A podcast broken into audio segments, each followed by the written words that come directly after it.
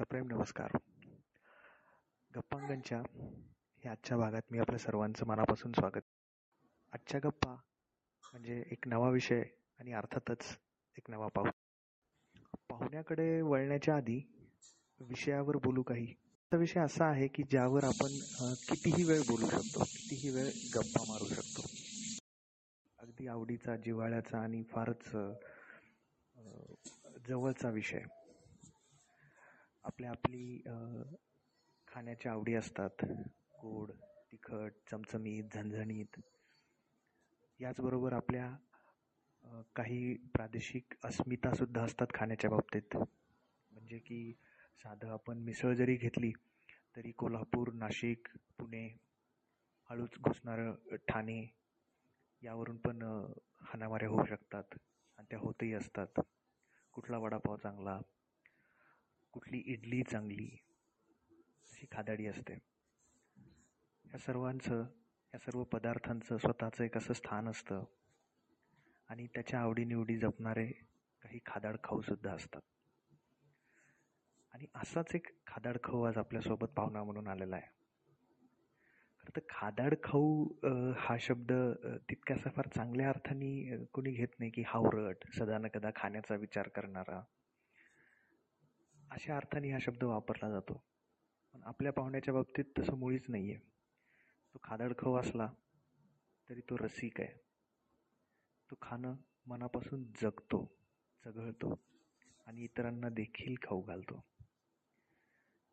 तर मी स्वागत करतो आपल्या पाहुण्याचं एका खादाडखाऊचं चेतनचं. चेतन तुझं मनापासून स्वागत आहे गप्पांगणच्या ह्या आजच्या भागामध्ये. धन्यवाद. आणि खादाड खाऊ हा शब्द चालेल मला. काही त्यात वावग नाहीये कारण एक मराठीत म्हणतात ना खाण्यासाठी जन्म आपुला. सो का नाही? I am I am proud to be खादाड खाऊ. नक्की नक्की. जसं असतं की काळानुरूप शब्दांचे अर्थही बदलले जातात. त्यामुळे काही शब्दांना काही त्याचा अर्थही बदलून त्याला थोडंसं चांगलं असं सन्मानजनक अर्थ प्राप्त होतात. त्यापैकी हा शब्द असावा. बरोबर. आणि आणि विशेष म्हणजे बऱ्याचदा गप्पांची सुरुवात सुद्धा काय मग? झालं का जेवण? अशीच होते नाही का? हो. आपल्या गप्पांची सुरुवात आपण तशीच करू. काय मग झालं जेवण? हो आता काय रात्री अकरा वाजून गेलेले आहेत. आणि आमच्या छोट्या बाळराजांचं आता चालू आहे जेवण ऍक्च्युली त्यांचं काय? सो तुम्हाला मे बी आवाज आला असेल सुरुवातीला थोडासा. हो. सो आता त्यांचं तिकडे खाणं चालू आहे तर आपण इकडे खाण्याविषयी बोलूयात. वा वा वा वा. तुझं जेवण झालं का नाही? येस झालंय माझं जेवण.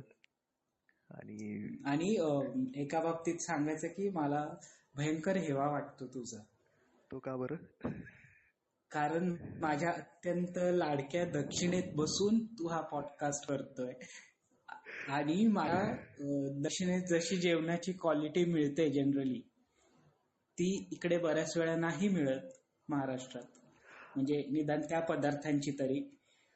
त्याच्यामुळे मला मला भयंकर हेवा वाटतोय तुझा. दोन हजार सहा साली मी जेव्हा हैदराबादला गेलो होतो तेव्हा तिथे खाल्लेला म्हैसूर मसाला डोसा आणि कामतच्या हॉटेलमधला दही भात मला आयुष्यात अजून परत मिळालेला नाही.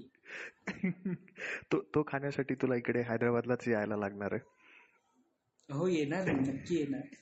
पण बघूया आता ते योग कधी जुळून येतात ते. मला तू हे वाक्य म्हणलास ना तेव्हा मला एक गोष्ट लक्षात आली की खादाडखाऊ हे नाव तुला शोभतं. कारण दोन हजार सहा म्हणजे साधारणतः सतरा वर्षांपूर्वीचं जितक्या ठामपणे तू त्या पदार्थाचं नाव ते कुठे मिळतंय ते तू सांगतोय त्या अर्थी मी आता ह्या क्षणी सांगू शकतो की त्याची चव सुद्धा तू तुझ्या जिभेवर येऊन गेली पण असेल. प्रश्नच नाही कारण म्हणजे काय म्हणू खाणं हा इतका महत्त्वाचा भाग आहे माझ्यासाठी की बऱ्याच वेळा मला एकदा जरी सांगितली तर ती रेसिपी पण लक्षात राहते की ते नक्की कसं करायचं? किंवा त्यातला नक्की कुठला एक मर्म असतं प्रत्येक पदार्थाचं की ते कसं केलं गेलं पाहिजे वगैरे? तर ही तर फार छोटी गोष्ट होती की मला अजून कामत रेस्टॉरंट आठवतोय. किंवा इवन एवढंही सांगू शकतो की मी दोन हजार पंधरा मध्ये अं, विशाखापट्टणमच्या पुढे विजयनगरम म्हणून एक जिल्ह्याचं गाव आहे. गावच म्हणेन मी त्याला एवढं छोटं आहे ते. तर तिथे खाल्लेला मैसूर बोंडा. किंवा मैसूर भज्जी पण म्हणतात त्याला. तर तो मी अजूनही इमॅजिन करतो इथे बसून की तो किती छान होता. म्हणजे सकाळी त्या आमचा कस्टमर जो होता ते आणखीन एक छोटस खेडेगाव होतं.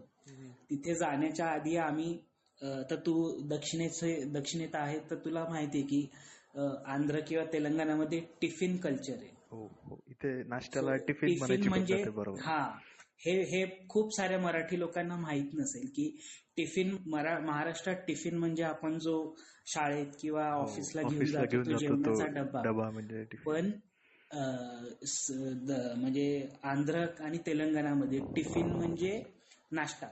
सकाळच्या नाश्त्याला ते लोक टिफिन म्हणतात.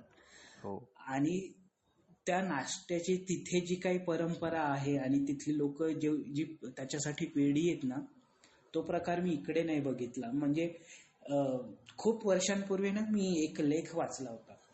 आणि तो लेख होता शोभा डे यांचा. अच्छा. तर त्यांनी एक असं एक त्यात वाक्य म्हटलं होतं की भारतात दोन प्रकारचे समाज आहेत. तर त्या समाजांपैकी गुजराती बंगाली आणि पंजाबी. हे तीन समाज हे खाण्यासाठी जगतात. अच्छा. पण साऊथ इंडियन आणि मराठी लोक हे जगण्यासाठी खातात. आणि तुम्ही जर या यांच्या पदार्थांकडे बघितलं तर हे अगदी खरं आहे की महाराष्ट्रात पदार्थ आहेत छान पण आपण एवढे फूडी किंवा एवढे फूड इंथुझियास्ट नाही आहोत जितके गुजराती बंगाली आणि पंजाबी आहेत दक्षिणेत पण तसंच आहे की त्यांच्या रेसिपीज ह्या खूप सटल साध्या सरळ आणि काय चटकन- म्हणू चटकन बनणाऱ्या. न्यूट्रिशननी पूर्ण असलेल्या हा आणि आता हे मी सगळं म्हणतोय हे सगळं व्हेजिटेरियन रेसिपीजच्या बाबतीत कारण मी व्हेजिटेरियन आहे तुला माहिती. हो हो. सो मला नॉनव्हेज विषयी काही माहिती नाही पण नॉनव्हेज रेसिपीज मी बघत असतो आवर्जून. त्याचं कारण असं की त्यातल्या काही टिप्स ह्या तुम्ही व्हेज रेसिपीजना वापरू शकतात म्हणून. हे ही याच्यावरनं माझे ऑफिस कलिग्ज आणि मित्र फार चिडवतात मला. नाही पण ही ही एक म्हणजे मी नवीन संकल्पना ऐकतोय की नॉनव्हेज रेसिपीज ज्या आहेत त्यांचा वापर करून व्हेज पदार्थावर प्रयोग करणं. तर मग तू असले काही प्रयोग कधी केले आहेस का काही? सांगू शकशील का काही? म्हणजे सांगू शकतो. ऍक्च्युली आता हा प्रयोग नाही म्हणणार मी याला. पण चिकन मॅरिनेट करून ठेवतात. हो. हे आपलं काय आल्याची पेस्ट आलं लसूण पेस्ट आणि दही वगैरे वापरून हळद पण असते त्याच्यात.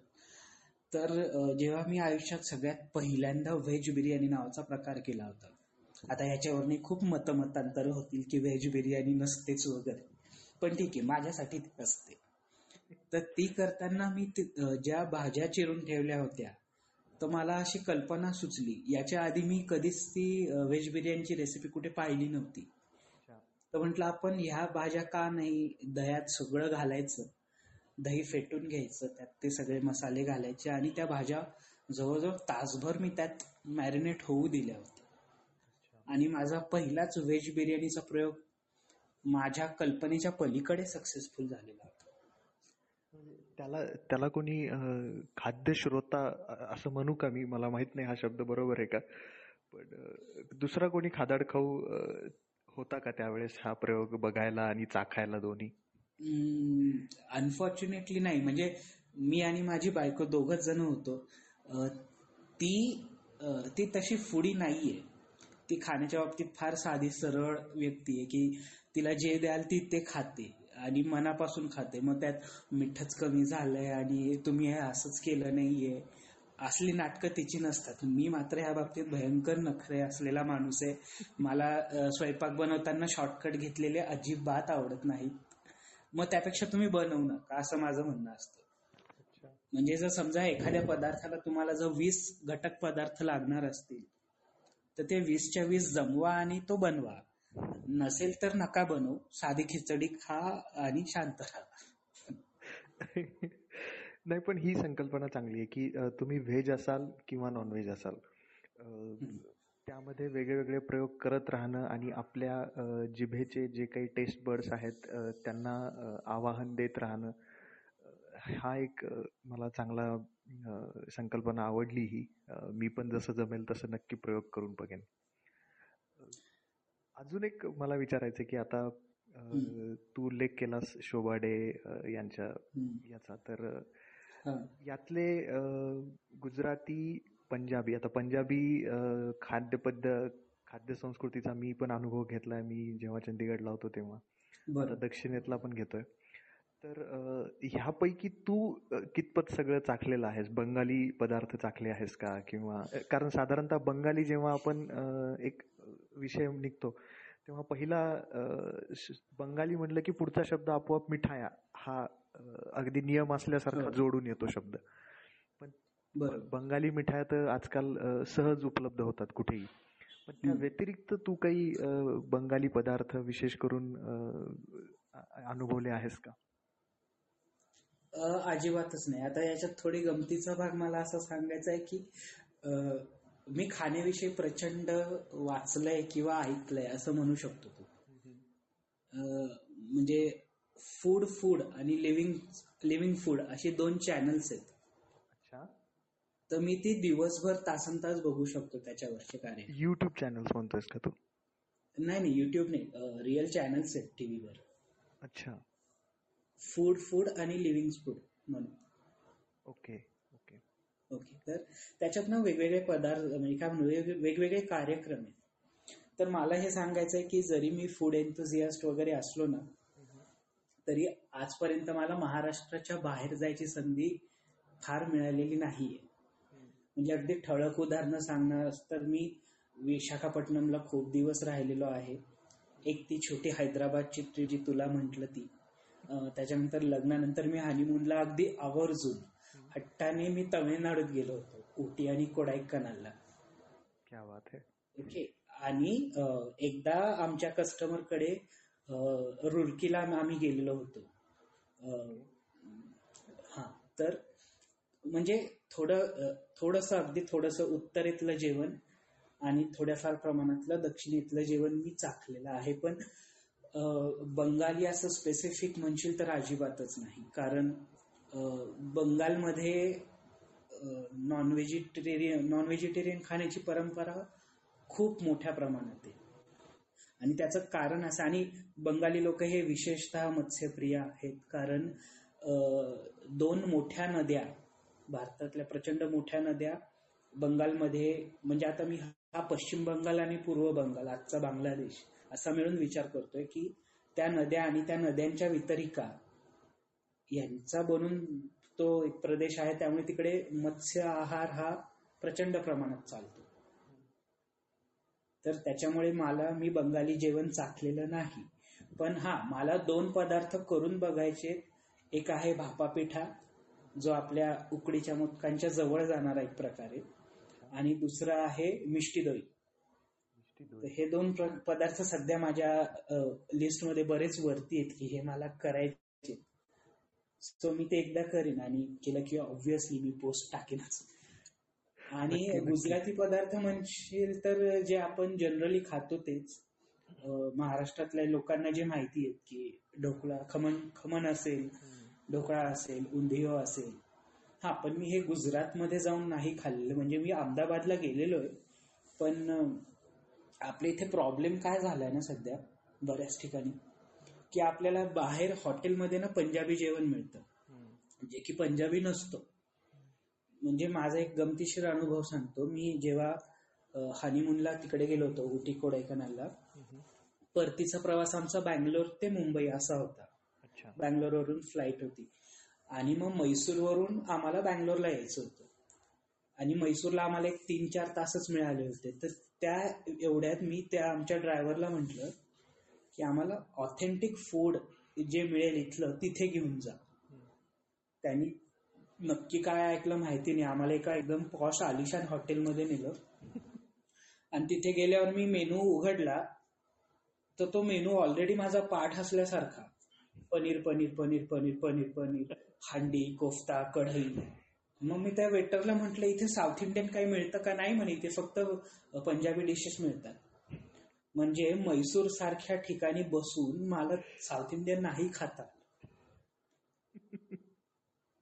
सो हा एक खूप मोठा प्रॉब्लेम आहे. पण तरी मी म्हणेन की या बाबतीत बऱ्यापैकी दक्षिणेतल्या लोकांनी आणि पंजाबी गुजरात्यांनी त्यांच्या पदार्थांचं मार्केटिंग केलेलं आहे. अगदी अगदी. हे मात्र अनफॉर्च्युनेटली ते मराठी लोकांना अजिबात जमलेलं नाही. म्हणजे आपण फक्त मिसळ वडापाव आणि पोहे या तीन गोष्टींवर अडकून पडलोय आणि त्याच्यात वर भांडतोय अजून.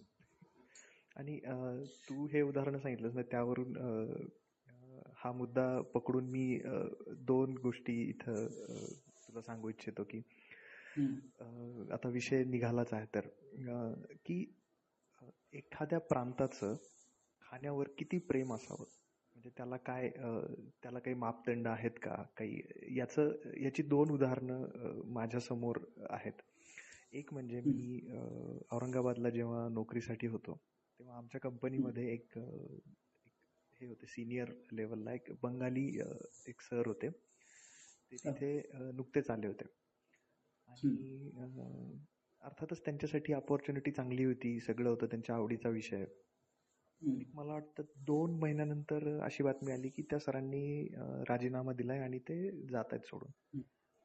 तर आश्चर्य वाटलं सर्वांना की काय कारण असेल की आता एवढं चांगलं हुशार. माणूस वगैरे कारण असं कळालं की इथे त्यांच्या आवडीचे मासे मिळत नाहीत हे. कारण होतं त्यांचं नोकरी सोडण्याचं.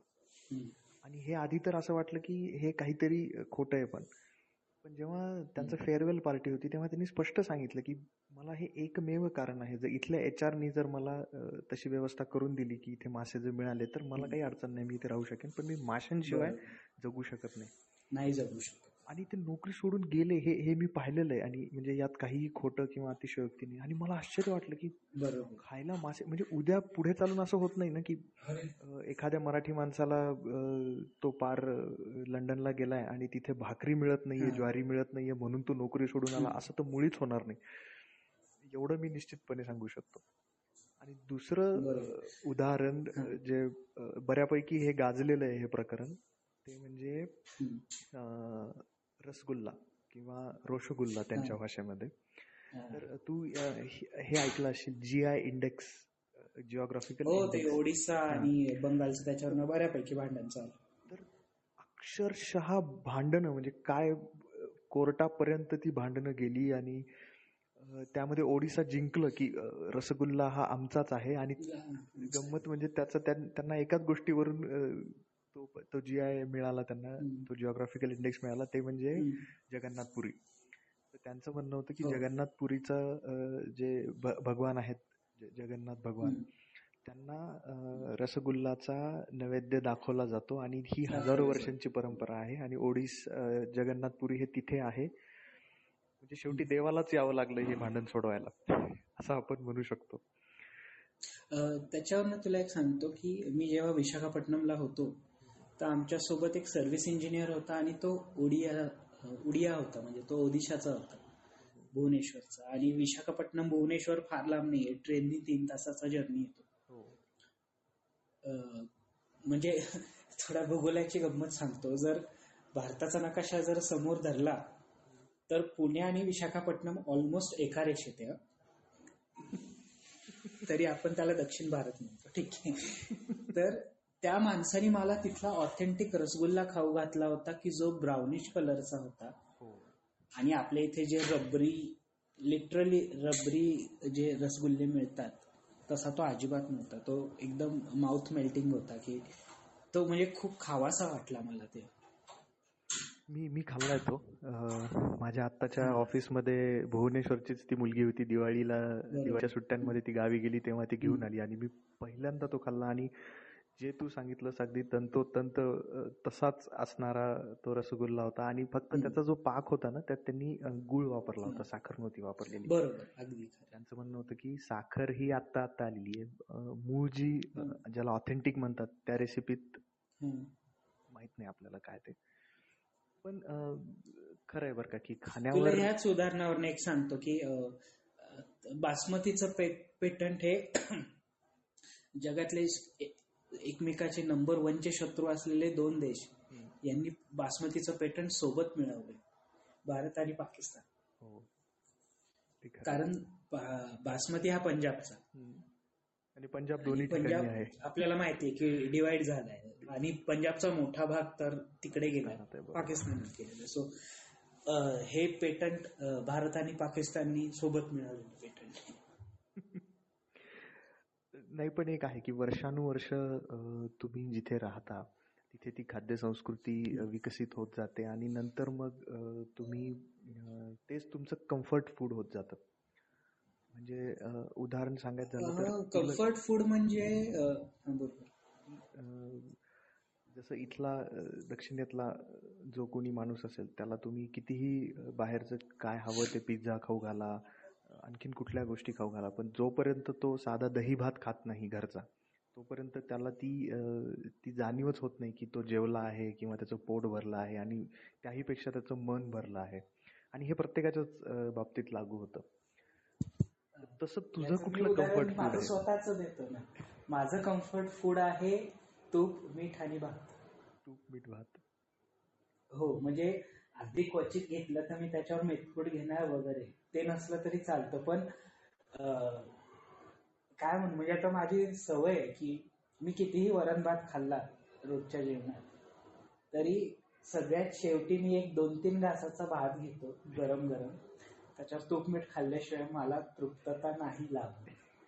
आणि याच्यावरनं माझी बायको मला फार चिडवते. पण तरी नाही तो ते माझ्यासाठी कम्फर्ट फूड आहे. आणि मी त्र्यंबकेश्वर सारख्या एका गावात माझं आयुष्य गेले सुरुवातीचं. सो आम्हाला आमचं मुख्य अन्न भातच होतं. अजूनही आहे बऱ्याच अंशी सो दिवसातनं एक एका तरी जेवणात भात खाल्ल्याशिवाय मन भरत नाही. आणि त्यातही तुपमीठ भात हा माझ्यासाठी असा म्हणजे मी जसं गमतीने म्हणतो की उद्या जगातले सगळे पदार्थ नष्ट झाले तरी चालतील. माझ्यासाठी तुपमीठ भात ठेवा मी जगू शकतो. तसं काही तसं तसं कधीही होणार नाही आणि कधीही न होऊ असंच आपण अशी इच्छा व्यक्त करू. पण आता तू विषय काढलाच आहेस त्र्यंबकेश्वरचा तर मी तुला एक अगदी असा पेचाट टाकणारा प्रश्न विचारतो आणि मला अशी उत्सुकता आहे की तू नेमकं त्याचं काय उत्तर देशील ते. की सध्या सोशल मीडिया किंवा त्याच्याही बाहेर प्रत्यक्षामध्ये आता तू त्र्यंबकेश्वरचा आहेस. म्हणजे नाशिकचा तर असणारच. म्हणजे तू नाशिकला जातही हो, असशील गेलाही असशील राहिलाही असशील आणि आता तू पुण्यात राहतोस बरोबर? तर जो नवीन अक्षरशः महाराष्ट्र कर्नाटक सीमा प्रश्नासारखा की कुणाची मिसळ चांगली? नाशिकची का पुण्याची? हा जो काही एक वाद आहे त्या वादात तू तुला जर म्हणलं की तूही भाग घे हिरिरिनी सध्या तरी आपण दोघच आहोत. तर तुझं झुकतं माप कुठल्या मिसळीला असेल? नाशिकच्या का पुण्याच्या? कुठल्याच कुठल्याच. एकतर मिसळ हा मला फारसा ना आवडणारा पदार्थ आहे. ही सगळ्यात पहिली गोष्ट.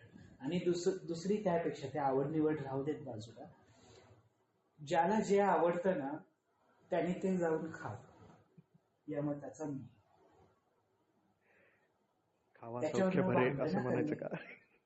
हा हो खावा सौख्य उगत त्याच्यावरनं भांडण करण्याच्या म्हणजे आता त्या बेडकर मिसळला बरेच जण नावं ठेवतात की ती गोडच असते ते ब्रेडच देतात. अरे पण जर शंभरातल्या दोन लोकांना आवडत असेल ती मिसळ तर त्यांनी जाऊन खावी. त्यावरून त्यांना नावडणे काहीच गरज नाही. तुम्हाला काटकीर आवडत असेल तर तुम्ही तिथे जा. ज्याला नाशिक ते साधा मिसळ आवडते तिकडे तर पण. पण उगाच भांडणं करू नका. सगळ्यांनी मिळून मिसळून गुन्ह्या गोविंदाने खा. हे माझं त्या मिसळीच्या भांडण्याच्या बाबतीत मत आहे. किंवा मिसळच कशाला कुठल्याही बाबतीत. म्हणजे मी स्वतः फूड एन्थुझियास्ट आहे. मला मराठी जेवण तर आपलं पारंपरिक खूप आवडतं पण त्याहीपेक्षा मला दक्षिणेतलं जेवण फार आवडतं. मी विशाखापट्टणमला D R L doctor Reddy's लॅबोरेटरीच्या कॅन्टीनमध्ये माझ्यासोबत इतर असलेली मराठी मंडळी वैतागायची की त्यांना तिथे पोळीच मिळायची. आणि जी मिळायची ती भयानक असायची. त्यावरनं त्यांची कटकट रोज चालायची. मी ती पोळी कधीच ताटात घेतली नाही. कारण ती खाण्यालायक नव्हती. मस्त भात घ्यायचा आणि सगळ्या भाज्या त्याच्यासोबत मिळून खायची. एकदाही माझं विशाखापट्टणमला असताना पोट बिघडलं नाही मला त्रास झाला नाही काही नाही. कारण ते लोकल फूड होतं तिथल्या लोकांना ते व्यवस्थित जमत. आणि आपला बावळटपणा काय असतो की आपल्या घराबाहेर पडल्यानंतर सुद्धा घरासारखं जीवन हवं असतं. कशासाठी. मला वाटतं ह्यामागचं कारण परत तेच असेल जे आपण म्हणालो ना की एक एक कम्फर्ट असतो की घरातलं जेवण ती एक विशिष्ट चव. मग ती आजीच्या आईच्या बायकोच्या हाताची असेल किंवा आपण स्वतः बनवत असू तर ते पण आपल्याला सवय झालेली असते की ही असंच एक विशिष्ट चव असेल. पण मग त्यासाठी तुम्ही तुम्हाला जर एवढं वाटत तर तुम्ही जर एका ठिकाणी फिरायला गेले ओके किंवा कामानिमित्त गेले. आणि हे तुम्हाला माहिती आहे की हे दोनच कारण आहेत तुम्ही तिथे काय आयुष्यभर राहणार आहात का नाही? आता मला तू स्वतःच सांग गोष्ट की तू आहे मराठवाड्यात. माझ्या मामा माझे मामा मराठवाड्याशी निगडीत आहेत. सो मला त्यांची खाद्य संस्कृती फार चांगल्या पद्धतीने माहिती आहे. सो मी तुला इमॅजिन करू शकतो की तुझ्या आवडीनिवडी काय असू शकतात. पण आता सध्या तू राहतोय हैदराबादमध्ये.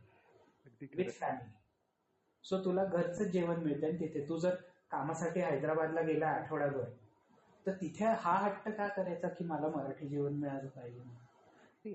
तू म्हणतोय ना तो प्रकार मी पाहिलाय बरं का की मराठवाड्यातनं ना मराठवाड्यातनं तिरुपती बालाजीला जाणाऱ्या लोकांची संख्या खूप आहे. आणि गंमत सांगतो तुला की जेव्हा हे तिरुपतीला जातात म्हणजे वर्षातनं एकदा एकदा जाणारे अगदी नियमितपणे काही जण वर्षातून दोन किंवा तीन वेळेसही जातात. त्यामुळे ना तिकडे ह्या लोकांची जी जिला आपण फ्लोटिंग पॉप्युलेशन म्हणतो ही बऱ्यापैकी असते मराठवाड्यातली. भरपूर म्हणजे पर्यटन पण आहे आणि थोडं धार्मिक होतं असं हे अशी कारणं बरीच आहेत त्यासाठी. पण मी पण लहानपणापासून तिथे जात येतो म्हणजे मी दरवर्षी जातो असं नाही पण माझं जाणं होतं तिथे काही ना काही निमित्ताने पण गेल्या काही वर्षामध्ये लातूर उमरगा ह्या भागातल्या लोकांनी तिथे जाऊन मराठवाड्याचे जेवण असे. हॉटेल सुरू केलेले आहेत आणि. आणि त्यांचं बघून काही तिथल्याच तेलुगू आंध्रातल्या लोकांनी पण अर्थात त्यांची देवनागरी म्हणजे ते प्रचंड खूनच करतात देवनागरीचा. तशी तुला हो. दुकानं अगदी स्टेशनच्या बाहेर आलास की समोर दिसायला लागतील की मराठवाडा जेवण मिळेल मरा. तर मला पण हा प्रश्न तू म्हणतोय तसा पडला की जातो आपण साधारणतः तीन दिवसांसाठी.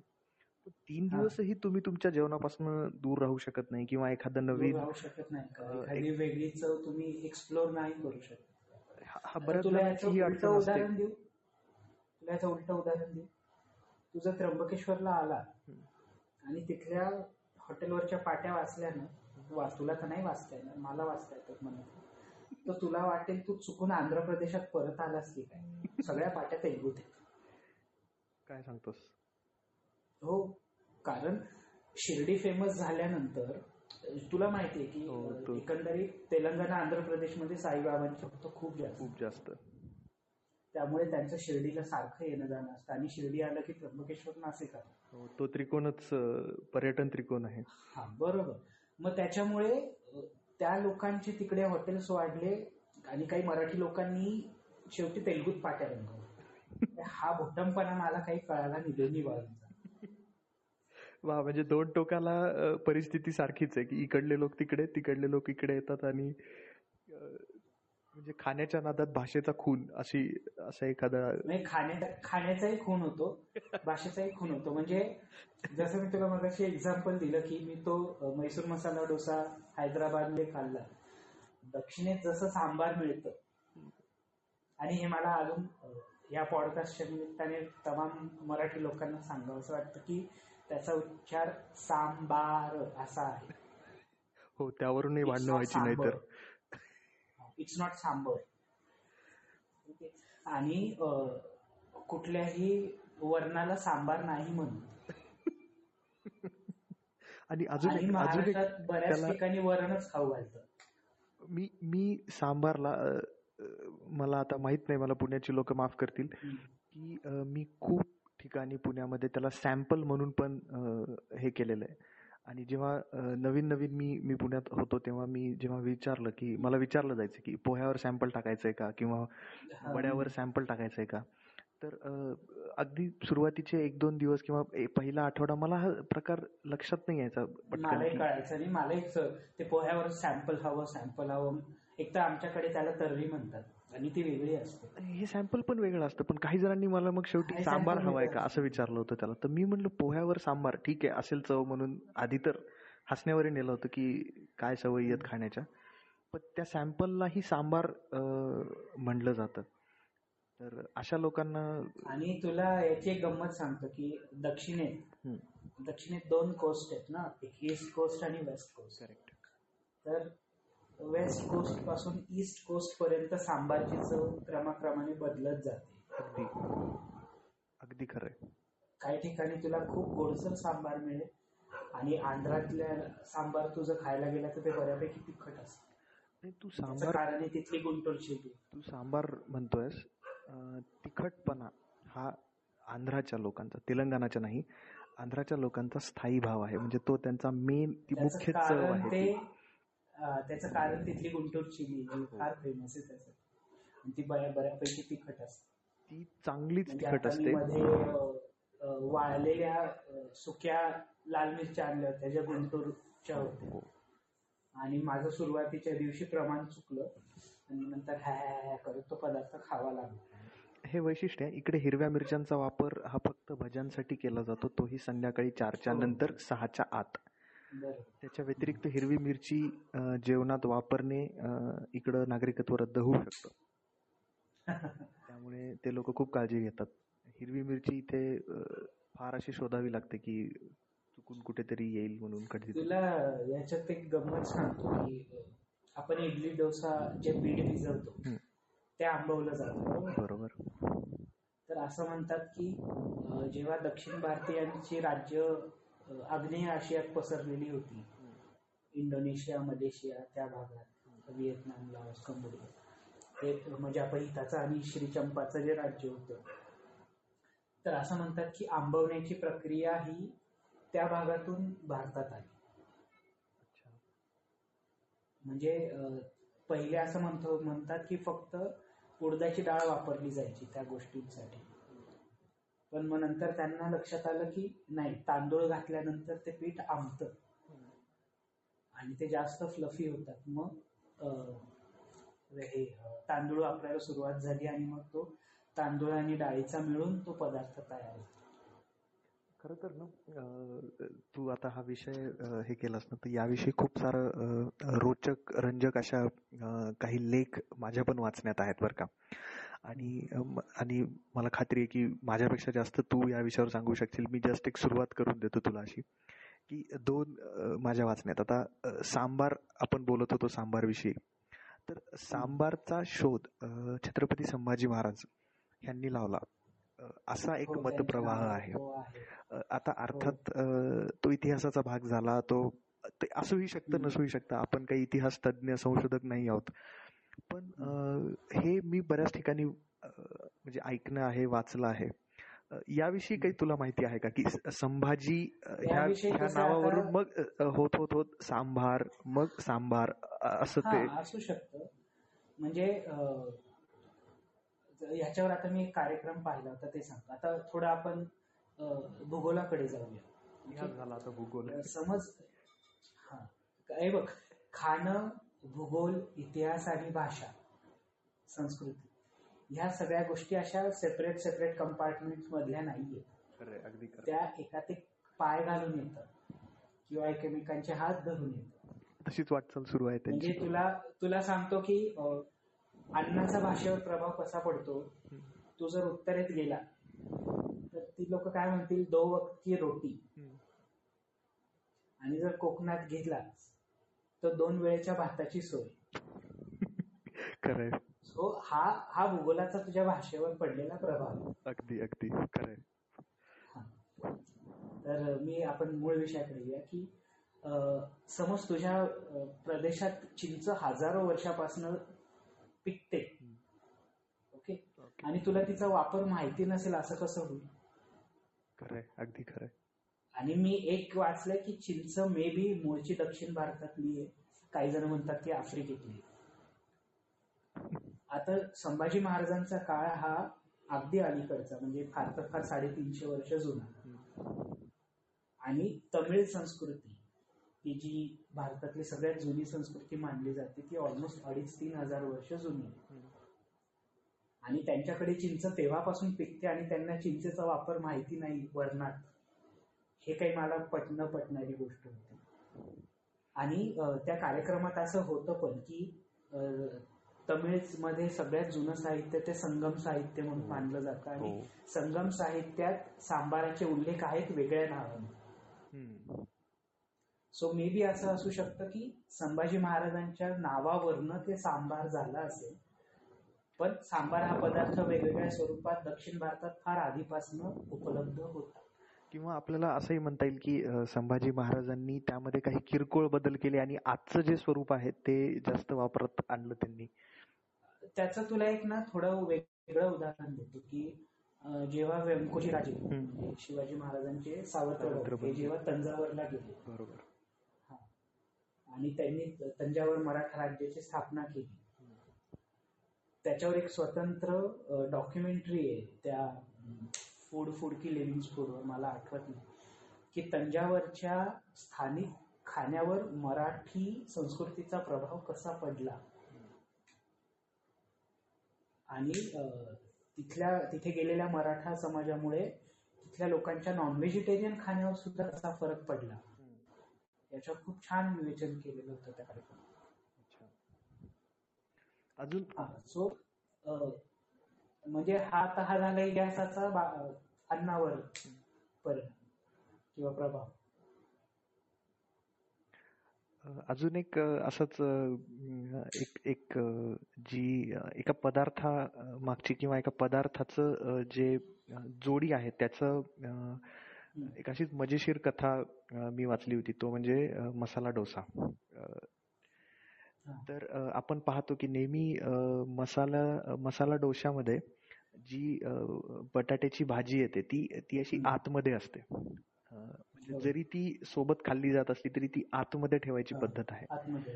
तर ते असं का? असं बरेचदा आपल्याला येऊन जातो पण आपण तितकंसं लक्ष देत नाही. त्यापेक्षा आपण डायरेक्ट थेट मसाला डोसा खायला सुरुवात करतो. कोण एवढा विचार करेन ना? तर त्यामागची कथा जी मी वाचली होती तुलाही कदाचित माहीत असेल. की बटाटा हे मूळचं भारतीय नाही. हे तर सगळ्यांना माहिती आहे की जेव्हा पोर्तुगीज भारतामध्ये आले तेव्हा ते आपल्यासोबत बटाटा घेऊन आले. असं अशी एक मान्यता आहे ह्या मान्यता नाही ते खरंच आहे. कारण बटाटा हा दक्षिण भारतातला. दक्षिण भारतात. याचं एक थोडं वेगळं उदाहरण सॉरी दक्षिण भारतात दक्षिण अमेरिकेत. तर मग तो जेव्हा उदाहरण देतो की अकबराच्या काळात म्हणजे जोपर्यंत पोर्तुगीजांचा तसा प्रभाव पसरला नव्हता. तर अकबराच्या काळात जी चाट मिळायचं ना तरी. तर ते सुरणापासून बनवलेलं असायचं सुरणापासून? हो बटाट्याचा यूज नव्हता टोमॅटोचाही नव्हता. बापरे. म्हणजे त्याची चव काय लागत असेल आणि ते चाट अजूनही वाराणसीत मिळतं. अच्छा. ही एक नवीन माहिती आहे. हो. तर डोशाकडे वळू आपण. तर हम्म. त- तो तो बटाटा भारतामध्ये यायला सुरुवात झाली. आणि साहजिकच आता पोर्तुगीज हे समुद्रमार्गे भारतात आले. तर सुरुवातीला अगदी जे किनारपट्टीचा जो प्रदेश होता तिथंच ते होते काही दिवस. तर त्यापैकीच एक गाव म्हणजे उडुपी जे कर्नाटकात आहे. कर्नाटकाच्या म्हणजे भारताच्या पश्चिम किनाऱ्यावर. बरं. त्यांनी त्यांच्यासोबत तो बटाटा आणला तो तिथल्या बाजारामध्ये मिळायला लागला. तर साहजिकच उत्सुकता होती लोकांना की हा नेमका काय पदार्थ आहे? हे कुठलं फळ आहे का काय? काही माहितीच नाही ना कारण पहिल्यांदा बघतोय ना आपण असं. हो. पण मग ती उत्सुकता तितकीच होती. पण त्यावेळचे जे काही कर्मठ ब्राह्मण होते त्यांनी सांगितलं की हे असलं काही खाऊ नका. हे जर तुम्ही खाल तर तुमचा धर्म भ्रष्ट होईल. अर्थात तो काळ तेव्हाचा वेगळाच होता. तर मग पण त्यातला एक ब्राह्मण असा होता की ज्याला ती उत्सुकता त्याची स्वस्त बसू देत नव्हती. तर त्यांनी तो चोरून लपून तो बटाटा मिळवला. आणि त्यांनी त्याची भाजी बनवली जशी जमेल तशी. कारण हो. त्याच्या पूर्ण पिढ्यांमध्ये घरामध्ये पहिल्यांदा तोच होता असा की जो काहीतरी करत होता बटाट्याला घेऊन. तर त्याला जसं जमेल तसं त्यांनी ती भाजी बनवली.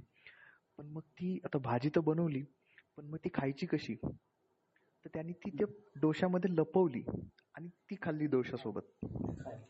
आणि नंतर मग तो आणि ते- जमून गेलं ते. म्हणजे ते काय म्हणतात त्याला? ते कुणाच्या लक्षात नाही आली त्याची ती युक्ती. मग तो ते राजरोसपणे सर्रास करायला लागला तो. पण ते नंतर ते ते लपून राहत नाही ना शेवटी. आता. बटाट्याच्या भाजीचा वास तर सगळीकडे पसरणार. ते हो. जेव्हा त्यांना कळालं मग त्याच्या ह्या पापकर्मात पार्टनर इन क्राईम असे वाढत गेले. आणि नंतर तीच पद्धत हळूहळू रूढ झाली जी आजतागायत सुरू आहे. मला त्याचं एक वेगळं कारण काय वाटतं सांगू का. मी नाश्ता किंवा जेवण बऱ्यापैकी खाल्लंय तिथलं स्थानिक. तर तिथे हे म्हणजे डोसा काट्या चमच्याने खाण्याचा बंकसपणा मी इकडेच बघितला महाराष्ट्रात. तिथे तो हातानेच खाल्ला जातो तो हातानेच खायचा.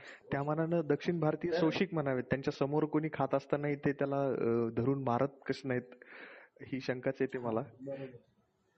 तर त्याचं सु- छान उदाहरण देतो. अप्पम नावाचा पदार्थ तुला माहिती असेल. ज्याला आप्पे म्हणतो आपण. तो नाही नाही आप्पे नाही अप्पम. अच्छा अप्पम करेक्ट जो एकदम अगदी पातळ असतो असता.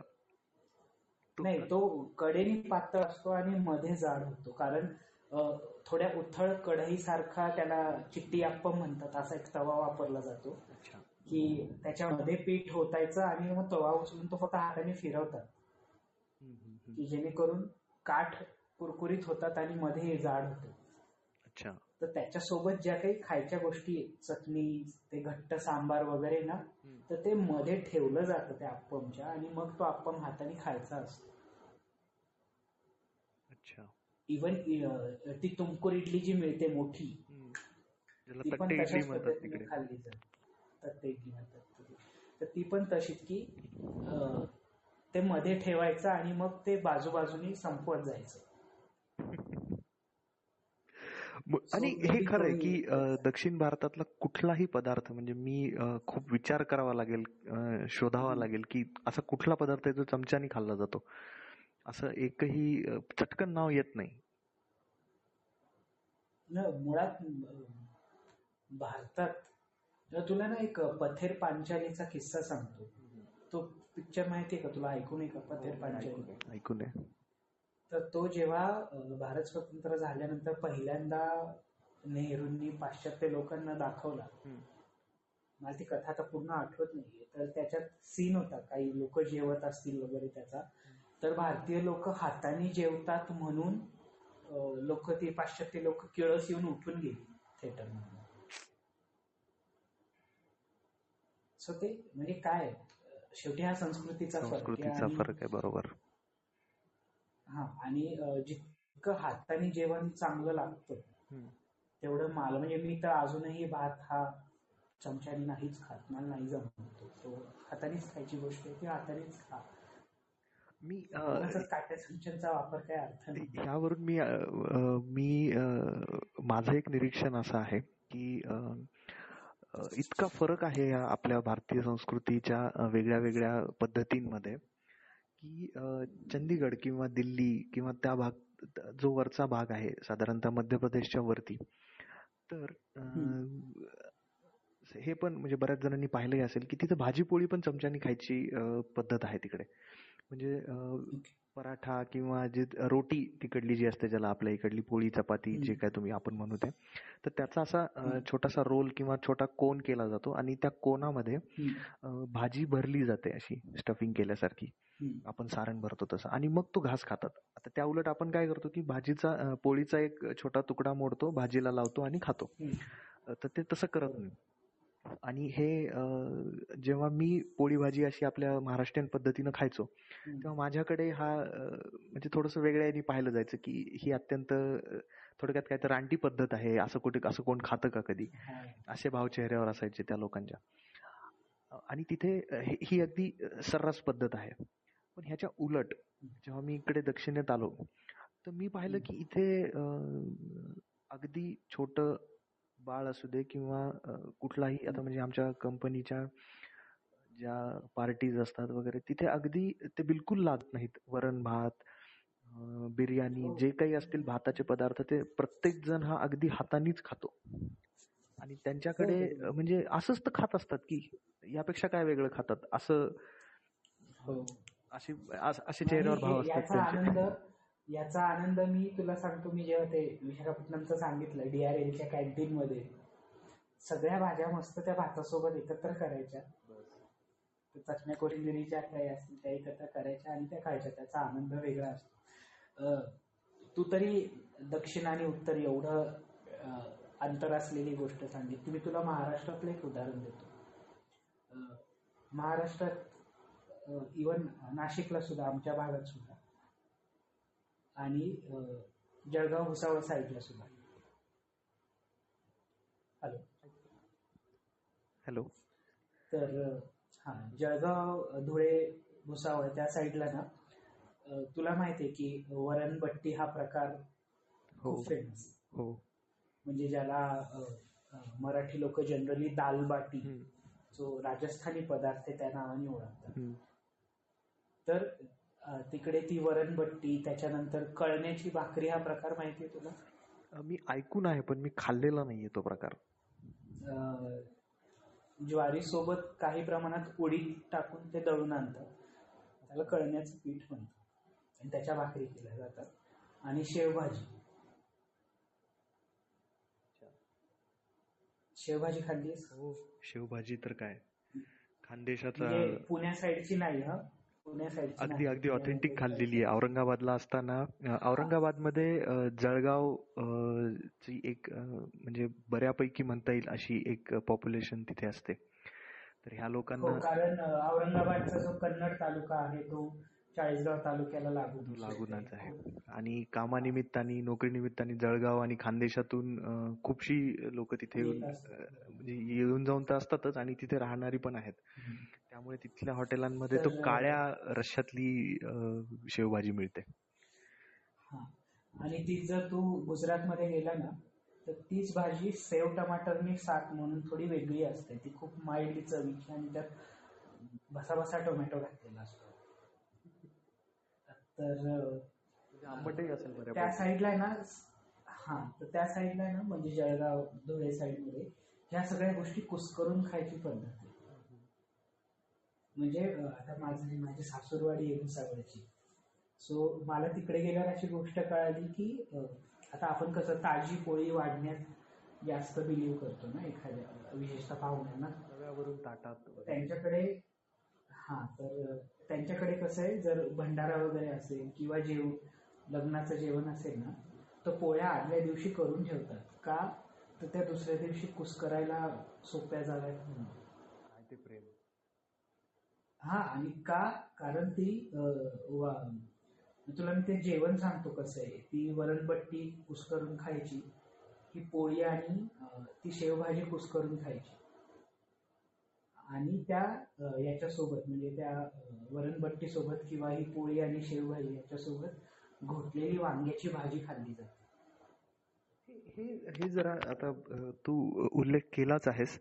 तर हे घोटलेलं वांग म्हणजे नेमकं हे- ते- त्या प्रक्रियेशी संबंधित आहे का? कारण आता वांग म्हटल्यानंतर एक तर भरली म्हणजे वांगी असतात फोडींचं वांग किंवा आपलं वांग्याचं भरीत हे तीन प्रकार माहितीत मला. म्हणजे झणझणीत झणझणीत वांग्याची भाजी करायची आणि ती शिजली की आपण तुरीचं वरण कसं घोटतो म्हणजे पावभाजीतली भाजी जशी घोटल्या जाते तसं.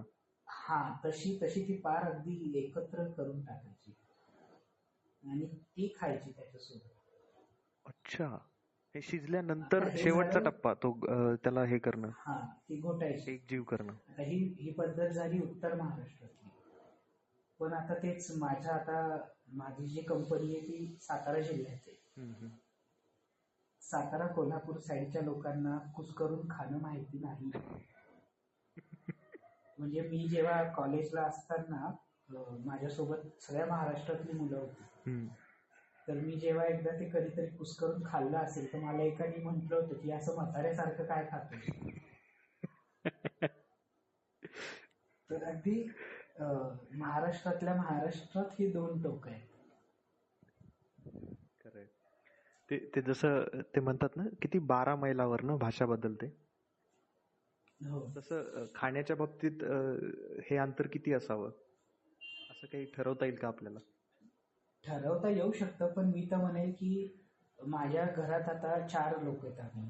मी माझी बायको आणि आई बाबा आमच्या चौघांच्या आवडीमध्ये वेगळं. चार दिशेला चार असं चार दिशांना चार आहेत. काही ठिकाणी त्या भेटतात एकमेकींना. पण काही ठिकाणी अगदी चार टोक आहेत.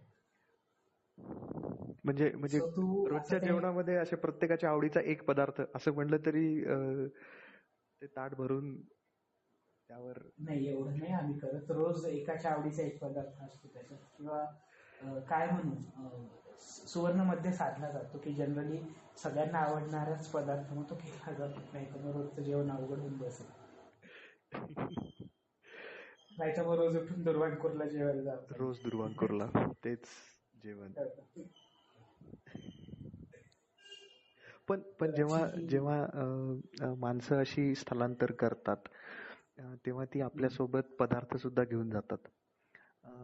खूपदा असं होतं की एखादा पदार्थ जो असतो ज्याला ऑथेंटिक म्हणता येईल त्यासाठी काही घटक पदार्थ लागतात ते त्याच भागामध्ये मिळत असतात. ते स्थलांतरित लोकांना तसे मिळू शकत नाहीत. तरी पण उपलब्ध पदार्थांमधून ते काहीतरी बनवतात आणि तिथल्या त्या भागाच्या सा- खाद्य संस्कृतीला अजून समृद्ध करतात. असं अशी तर असंख्य उदाहरणं आहेत जगामध्ये. तर तू तू काही सांगू शकशील का याविषयी की असलं एखादं ढळढळीत उदाहरण की जे बाहेरून आलेल्या लोकांनी इथे रुजवलं आणि आज ते त्याची ओळख झालंय त्या भागाची? सगळ्यात सोपं उदाहरण सांगतो की तुला. महाराष्ट्राची साबुदाणा खिचडी. त्यातला एकही घटक पदार्थ महाराष्ट्रातला नाही. अगदी. बटाटा पोर्तुगीजांनी आणला मिरची पोर्तुगीजांनी आणली शेंगदाणे अमेरिकेतून आले आता ते कोणी आणले नक्की माहिती नाही. पोर्तुगीजांनी का अजून कोणी? त्याच्यानंतर साबुदाणा अर्थातच इथे नव्हता. आणि तुला एक गंमत सांगतो. कोथिंबीर सुद्धा आपली नाही. कोथिंबीर ही खूप आधी भूमध्य समुद्राच्या त्या भागातनं आपल्याकडे आली. पण ती खूप आधी आली. बटाट्याच्या शे वर्ष आधी आली. सो ती आपली म्हणू शकतो पण त्यातली कुठलाच घटक पदार्थ तसं पाहिला तर आपला नाहीये. तरी साबुदाणा खिचडी ही महाराष्ट्राची म्हणून सगळ्या भारतात फेमस आहे सध्या तरी? काय सुरेख उदाहरण दिलंय म्हणजे? हो मग काय आता म्हणजे आपण बटाटा जितका चवीने खातो किंवा मिरची आपल्याला तर फार अभिमान आहे ना भारतीय लोकांना मी इतकं तिखट खातो मी तितकं तिखट खातो. हो खरंय. पण चौदाव्या शतकाच्या आधी तुमच्या लोकांना मिरचीच माहिती नव्हती. हो. हे विसरलोय आता आपण. म्हणजे तिखट तिखट ही चव फक्त. काळ्या मिरीत अं, च्या मार्फतच आपल्या जेवणाचा भाग असायची. काळी मिरी काळी मिरी आणि आलं. आता ह्याच्यासाठी मी एक इथे आपल्या श्रोत्यांना नाव सुचवू इच्छितो की मोहसिना मुकादम नावाच्या एक फूड हिस्टोरियन आहे. मोहसिना मुकादम. त्यांचे जेवढे पण तुम्हाला लेख मिळतील ते वाचा आणि जेवढे पण व्हिडिओ ऑडिओ ऐकायला मिळतील ते वाचा. अच्छा काय काय विशेष असतं त्यांच्या? खजाना. त्या फूड हिस्टोरियन आहे. म्हणजे असं त्यांनी एक गोष्ट एका ठिकाणी सांगितली होती दम बिर्याणी. दम बिर्याणीचा शोध कसा लागला? तर लखनौला जे जे लोक जाऊन आले असतील तिथे बडा इमाम बाडा म्हणून आहे एक फेमस राजमहाल तर एकदा त्या भागात खूप दुष्काळ पडला. तर त्या तिथला जो नबाब होता त्यांनी लोकांना काम मिळावं म्हणून तो वाडा बांधायला घेतला. आणि तो कशा पद्धतीने बांधला जायचा की तो दिवसभर बांधायचा आणि रात्री पाडून टाकायचा. अच्छा. की जेणेकरून लोकांना काम मिळत राहील. तो दुष्काळ संपेपर्यंत.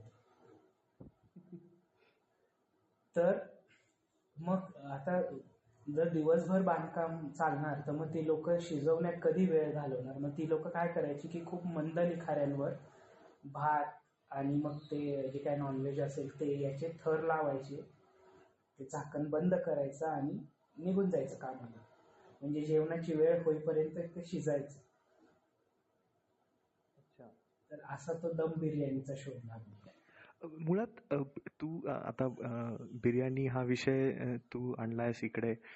तर हा सुद्धा असाच विवादास्पद पदार्थ आहे की मुळात माझ्या मते ना तो खूप जणांचा दावा असा असतो की तो पर्शियन मूळचा पर्शियन पदार्थ आहे की जो आणि एकच गोष्ट त्यामध्ये कॉमन अशी असते की सैनिकांसाठी हा बनवण्यात आला होता की त्यामध्ये त्याची साधी सुरुवात जे माझ्या वाचण्यात होतं की भात शिजवला जायचा आणि भातामध्ये मांसाचे तुकडे टाकले जायचे आणि ते एकत्र शिजवलं जायचं. आणि मग थोडेफार मसाले जे उपलब्ध असतील ते कारण हा अगदी म्हणजे कमी ज्याला पदार्थ लागतात आणि त्यापासून बनतो. हे त्यामागचं सोय सोय हा त्यामागचा मुख्य हे होता. गरज भागवली जायची की युद्धाच्या लढाईच्या त्या धुमश्चक्रीत त्या धामधुमीत कोणाकडे एवढा वेळ आहे की सागर संगीत जेवण बनवतील? त्यामुळे पटकन ते बनवलं जायचं. पण नंतर युद्ध संपल्यानंतरही मग जेव्हा स्थिरता शांतता असायची मग त्यामध्ये प्रयोग केले जात जायला लागले.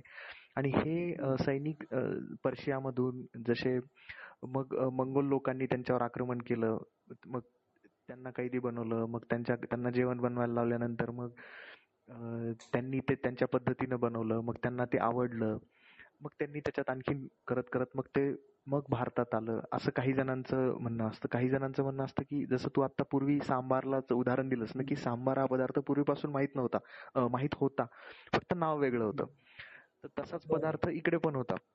पण नंतर ह्या सगळ्यांची म्हणजे इस्लामी आक्रमणानंतर सरमिसळ होत गेली आणि आजची जी बिर्याणी आहे ती आली. म्हणजे ते त्याचं मूळ नेमकं काय आहे हे सांगणं तसं कठीण आहे. पण तू सांगितलेली जी स्टोरी आहे ती पण तितकीच इंटरेस्टिंग वाटली मला की मंद आचेवर हे करणं त्याला शिजवणं जेणेकरून वेळ मिळावा हेही शक्य आहे. तो त्यांचं वर्जन असू शकतं. तर तुला गंमत सांगतो. भाताचे दोन मुख्य प्रकार तुला माहिती आहेत का? म्हणजे भाताच्या वाणाचे ना म्हणजे आपला हा हातसडीचा आणि पॉलिश असं नाही नाही तसं नाही. तांदूळ भात चुकीचा शब्द वापरला. मी तांदूळ तांदळाच्या दोन मुख्य जाती माहिती आहेत का तुला तर असंख्य आहेत पण मुख्य मुख्य दोन जाती आहेत तांदळाच्या. एक आहे आफ्रिकन तांदूळ एक आहे एशियन तांदूळ. आणि हे जे आपण इंद्रायणी आणि अजून काय काय काय काय जे काही प्रकार म्हणतो ना हे फक्त हे वाण आहेत त्याचे वेगळे वेगळे मुख्य भात दोनच आहेत. एक आफ्रिकन राईस एक एशियन राईस. आता मला सांग तो जो एशियन राईस असं म्हणतात खूप सुरुवातीला आधी चीनमध्ये कल्टिवेट झाला आणि मग तो तिथून पसरला. भारतात तांदळाचं उत्पादन हे मे बी सिंधू संस्कृती इतकं जुनं असावं. आणि भारतातही युद्ध होत होती इस्लामी आक्रमणाच्या खूप आधीपासून. सो त्यांच्याकडे पण आधीच्या उपलब्ध पदार्थांमध्ये अशा रेसिपीज बनत असतील की ज्या पटकन होणाऱ्या असतील. सहज शक्य. हा. आणि मग आता तुला एक गंमत सांगतो की खुद्द दिल्ली आणि लखनौ यांच्यात सुद्धा भांडणं होती की कोणाची खाद्य संस्कृती जास्त चांगली. अच्छा. लखनौवाल्यांचा दिल्लीवर आरोप आहे की तुम्ही खूप मसाले वापरतात त्याच्यामुळे ते चांगलं लागतं. पण लखनौची जी मूळ खाद्य संस्कृती ती खूप काय म्हणू सौम्य मसाले वापरून केलेली आहे. या याविषयी लखनौच्या याविषयी हा जो आरोप आहे ना लखनौच्या लोकांचा तो त्याच्या मागचं एक तू हे सांगत असताना मला एक कार्यक्रम आठवला. तो तुला नक्की मी सांगितल्यावर तुला लक्षात येईल. इपिक चॅनल आहे तू त्याविषयी ऐकून असशील बघितलंय असेल. तर इपिक चॅनलवर एक कार्यक्रम येतो त्यांचा. राजा रसैयार खाना. राजा रसैयार खाना. तर त्यामध्ये दिल्लीची खाद्य संस्कृती यावर त्यांचा एक विशिष्ट असे त्यांचे भाग झाले होते काही. तर त्यातला जो भाग होता तर त्यात त्यांनी सांगितलं की जेव्हा कुठला तरी मुघल राजा होता आता मी नेमकं नाव नाही सांगणार आणि इतिहासात ढवळाढवळ नाही करणार मी तर तो राजानी त्याची नाजूक विषय हो नाजूक आणि खूपच उग काही करण्यापेक्षा तर ज्यांना उत्सुकता आहे त्यांनी तो एपिसोड जरूर बघावा आणि नेमकं ते नाव शोधून काढावं असं मी सांगतो या ठिकाणी. त्यामुळे डिप्लोमॅटिक राहिलेलं चांगलं. तर अं, त्या राजाने जेव्हा दिल्लीला राजधानी हलवली तर असं झालं की त्याचा जो मुख्य खानसामा आता त्यांचा त्यांचाच शब्द वापरू आचारी नाही खानसामा जो होता हम्म. तो त्यावेळेस नव्हता तो त्या नंतर पोहोचला दिल्लीला तर तो दिल्लीला आल्यानंतर तो म्हणला की हे तुम्ही चूक केलं हे तुम्ही दिल्लीला यायला नको होतं तो म्हणे की. का बाबा आता काय अडचण आहे तो म्हणे की इथलं जे यमुनेचं जे पाणी आहे हे. पचायला खूप जड आहे.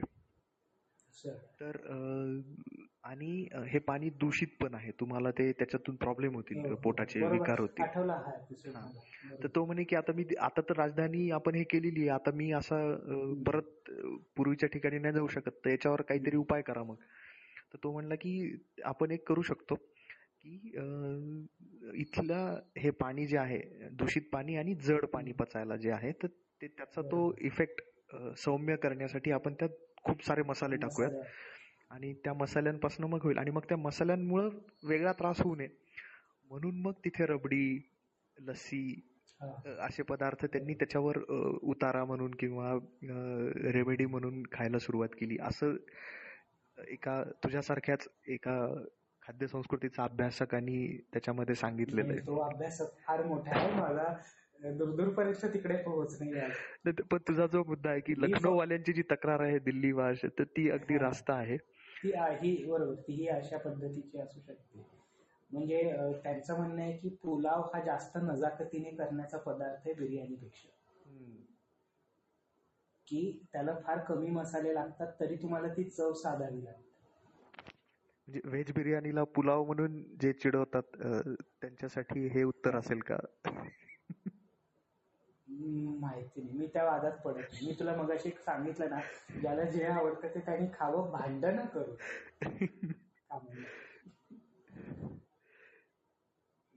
कारण खाण्यातून जो आनंद मिळतो तो मिळवा ना तो भांडण्यातून कशाला मिळतो हो. आणि ते भरल्या पोटी असतो तो आनंद अशा भांडणं दिल्ली आणि हैदराबाद. या तीन खानसामे जो शब्द तो वापरला या तीन खानसाम्यामधल्या स्पर्धेमुळे खूप सारे पदार्थ भारताला मिळाले. हो. एकाने शिरमाल बनवला तर एकाने बाकरखानी बनवली. एकाने हे बनवलं तर एकाने त्यातला लगेच काउंटर म्हणून ते बनवलं. म्हणजे ते त्या दोन बोक्यांच्या भांडणात त्या कथेत माकडाचा जो फायदा झाला होता तसलं काहीच झालं की जे खवय्या लोकांना खूप जास्त. पर्याय उपलब्ध होत गेले म्हणजे तुला तुला गंमत सांगतो की मराठ्यांची उत्तरेत बरीच आक्रमणं झाली. विशेषतः शाहू महाराजांच्या काळात. तर त्यांनी येता येता सध्या महाराष्ट्रात फार लोकप्रिय असलेला एक पदार्थ आणला तो म्हणजे जिलेबी अच्छा हा जो उत्तरेतून आला आणि जो असं म्हटला म्हटलं जातं की तो मूळ पर्शियन आहे तो तिथे काहीतरी झलाबिया नावाने अजूनही मिळतो. अच्छा अं, तीच जर जिलबी तू दक्षिणेत गेला ना तर तिकडे झांगरी म्हणून मिळते बरं मग मग त्या- त्याची जी बहीण आहे जिलबीची. बहीण जिला इमरती म्हणतात ति-. तिचं काही कनेक्शन. आहे का याच्याशी अं, नसावं कारण त्या दो दोन्हींचा घटक पदार्थच वेगळा आहे अच्छा फक्त म्हणजे म्हणजे रुपड सेम आहे. मैद्यापासून बनवली जाते हा जिलबी मैद्यापासून बनवली जाते आणि इमरती ही उडदाच्या डाळीची असते. अच्छा. आणि ती जहांगरी जी तुला म्हटलं तर असं म्हणतात की जहांगीराने ती दक्षिणेत नेली तर त्याच्यावरनं तिला ते जहांगरी म्हणतात. अच्छा. पण पण मग मग मला असा प्रश्न पडतो आता या ठिकाणी की मराठ्यांनी जेव्हा हे उत्तरेमध्ये पोहोचले आणि आपला जम बसवला. तेव्हा तिकडल्या काही तिकडले काही पदार्थ इकडे घेऊन आले. पण मग असं का. नाही झालं की आपल्या इकडले पदार्थ तिकडे जाऊन एस्टॅब्लिश झाले?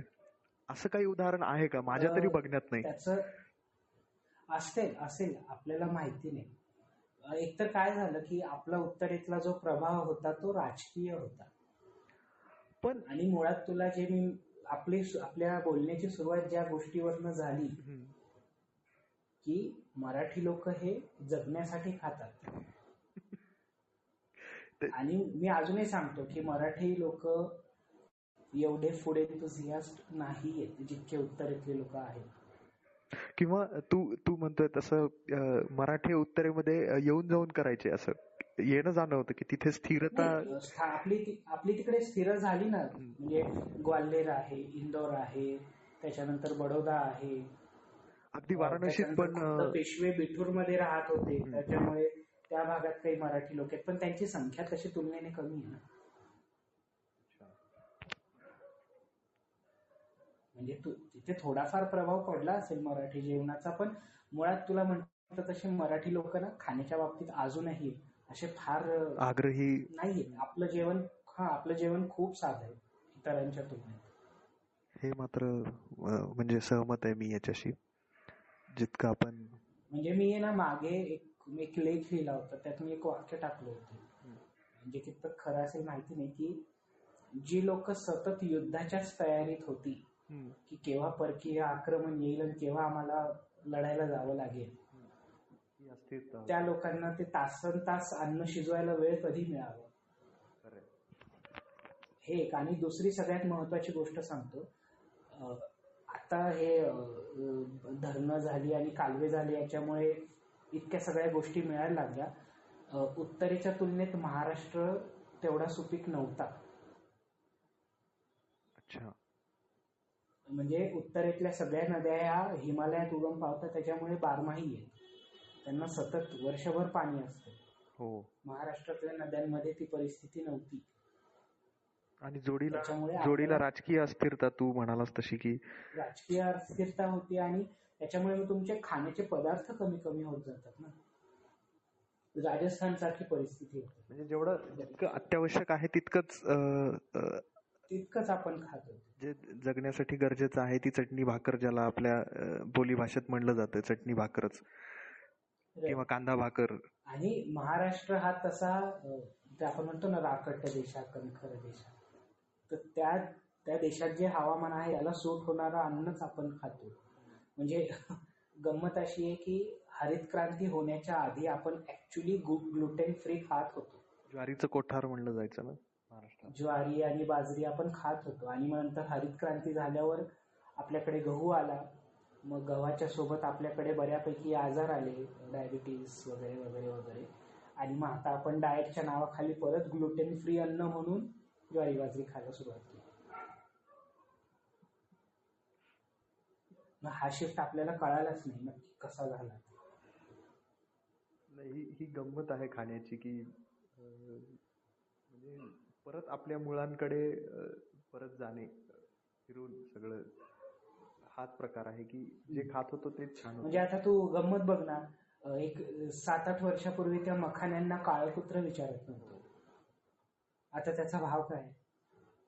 आणि त्या पुस्तकामध्ये आहे आसामी आसामीच्या त्याच्यामध्ये काय पूर्वी पैशाला पसाभर मिळणारी लाह्या त्याच थिएटरमध्ये पॉपकॉर्न गेल्यानंतर झाल्यानंतर थिएटरमध्ये नाही पण त्याचे पॉपकॉर्न झाल्यानंतर अं, काहीतरी रुपयाला काहीतरी परत त्यांनी म्हटलं हो. त्याच तो उल्लेख म्हणजे ते बेंटेची खास बायको पुलं शैलीमध्ये आहे तो निवडुंगाला हं. निवडुंगाला लाह्या चिटकवते ना हो त्यावरून आहे नाही पण हा विषय ना खर तर न संपणार आहे मी त्यामुळे सुरुवातच अशी केली ना सांगायला की खूप आपण हा विषय कितीही वेळ चघळू शकतो च्युइंगम सारखा. जगू शकतो. बरोबर. आणि तरीही तो संपणार नाही हे मात्र निश्चित. हम्म. कारण अं, पुलंचंच एक वाक्य आहे की खाणं ही सगळ्यांना एकत्र आणणारी गोष्ट आहे. हो. म्हणजे अं, भाषा एकमेकाला विभाजित करतात रा- राजकारण विभाजित करतं. आर्थिक विभाजित आर्थिक विभाजन होऊ शकतं पण खाणं ही सगळ्यांना एकत्र आणणारी गोष्ट. आणि ते खाद्य जीवनमध्ये म्हणतात ना की चराचर सृष्टी म्हणजे कशावर तरी चरणारी सृष्टी असंच त्यांनी त्यामध्ये उल्लेख केलेला आहे. बरोबर. त्याच्यामुळे तेच आहे की जे आवडतं ते खा सोबत मिळून खा भांडणं करू नका. अगदी अगदी खरं आहे. जा- जाता जाता आपण एक थोडस बुद्धीला अजून चालना देऊ. म्हणजे इंग्लिशमध्ये सुद्धा फूड फॉर थॉट ज्याला म्हणतात. तिथेही खायचाच विषय आहे अर्थातच. खाण्यापासून सुटका नाही आपली. नावाचं पुस्तक आहे ना? तर खरंच तू खूप छान सांगितलंस. म्हणजे की खूपशी उदाहरणं अशी होती की भूगोलाचा प्रभाव भाषेवर भाषेचा जेवणावर जेवणाचा भाषेवर असे अनेक संबंध तू जोडलेस. तर आणखीन एकदा तुझ्या अजून एका विषयाकडे दोन विषयांना एकत्र करतो जे तुझ्या अत्यंत आवडीचे आहेत ते म्हणजे भाषा आणि जेवण. तर तू मला अशा किती म्हणी सांगू शकशील की ज्यामध्ये थेट खाण्याविषयी उल्लेख आहेत? मराठीतल्या हिंदीतल्या इंग्रजीतल्या कुठल्याही चालतील. हिंदीतलं हिंदी माझं भयंकर कच्च त्या विषयात पडत नाही. इंग्लिशमध्ये म्हणी आहेत का हा प्रश्न आणि त्याचा मला तेवढं ज्ञान नाही. पण मराठीत शोधायला गेलं तर खूप आहे. म्हणजे बाजारात तुरी आणि भटभटणीला मारी. त्याच्यानंतर माझ्या आजीची एक म्हण होती की समजा कोणी जर खूप उशिरा स्वयंपाक करते तर ती म्हणायची की गावन गाव निजे आणि विल्लोळीचं वरण शिजे. कशाचं वरण? सगळे झोपले तर ना विल्लोळी विल्लोळी नावाचं एक गाव आहे आमच्या इकडे जवळ. अच्छा. गावन गाव निजे आणि विल्लोळीचं वरण शिजे. ही एक म्हणे अजून साखरेचं खाणार त्याला देव देणार. देव देणार. अशा खूप आहेत म्हणजे आठवा आता आठवत नाही पटकन. भुके काय? भुकेला कोंडा निजेला दोंडा निजेला निजेला दोंडा ती तर ती तर अगदी टिपिकल मराठी मध्यमवर्गीयाचं वर्गीय हो. वर्गीय असण्याचं उदात्तीकरण करणारी म्हणे अजून अजून एक म्हणजे बोलण्यामध्ये येणारा शब्द म्हणजे म्हणजे जनरली काय होतं की आता आता लग्न जमवणं हा एक खर तर आपण तो पार्ट मिस केला की लग्नातलं जेवण किंवा लग्न आणि जेवण असं तो पण एक वेगळा त्यावर एक एपिसोड होऊ शकतो. वेगळे होऊ शकतात अगदी खरं. तर ते होत असताना ना पूर्वीच्या काळी म्हणजे आमच्या इकडे पद्धत आहे की लग्न जमवताना जे आता तरी हुंड्यांचे व्यवहार होत नाहीत पण जेव्हा ते व्हायचे तेव्हा जी जुनी माणसं होती वृद्ध वगैरे त्यांच्या बोलण्यात असं यायचं. की इतकं सोनं देऊ इतकी वरदक्षिणा देऊ आणि तुम्हाला दूध भात खाऊ घालू.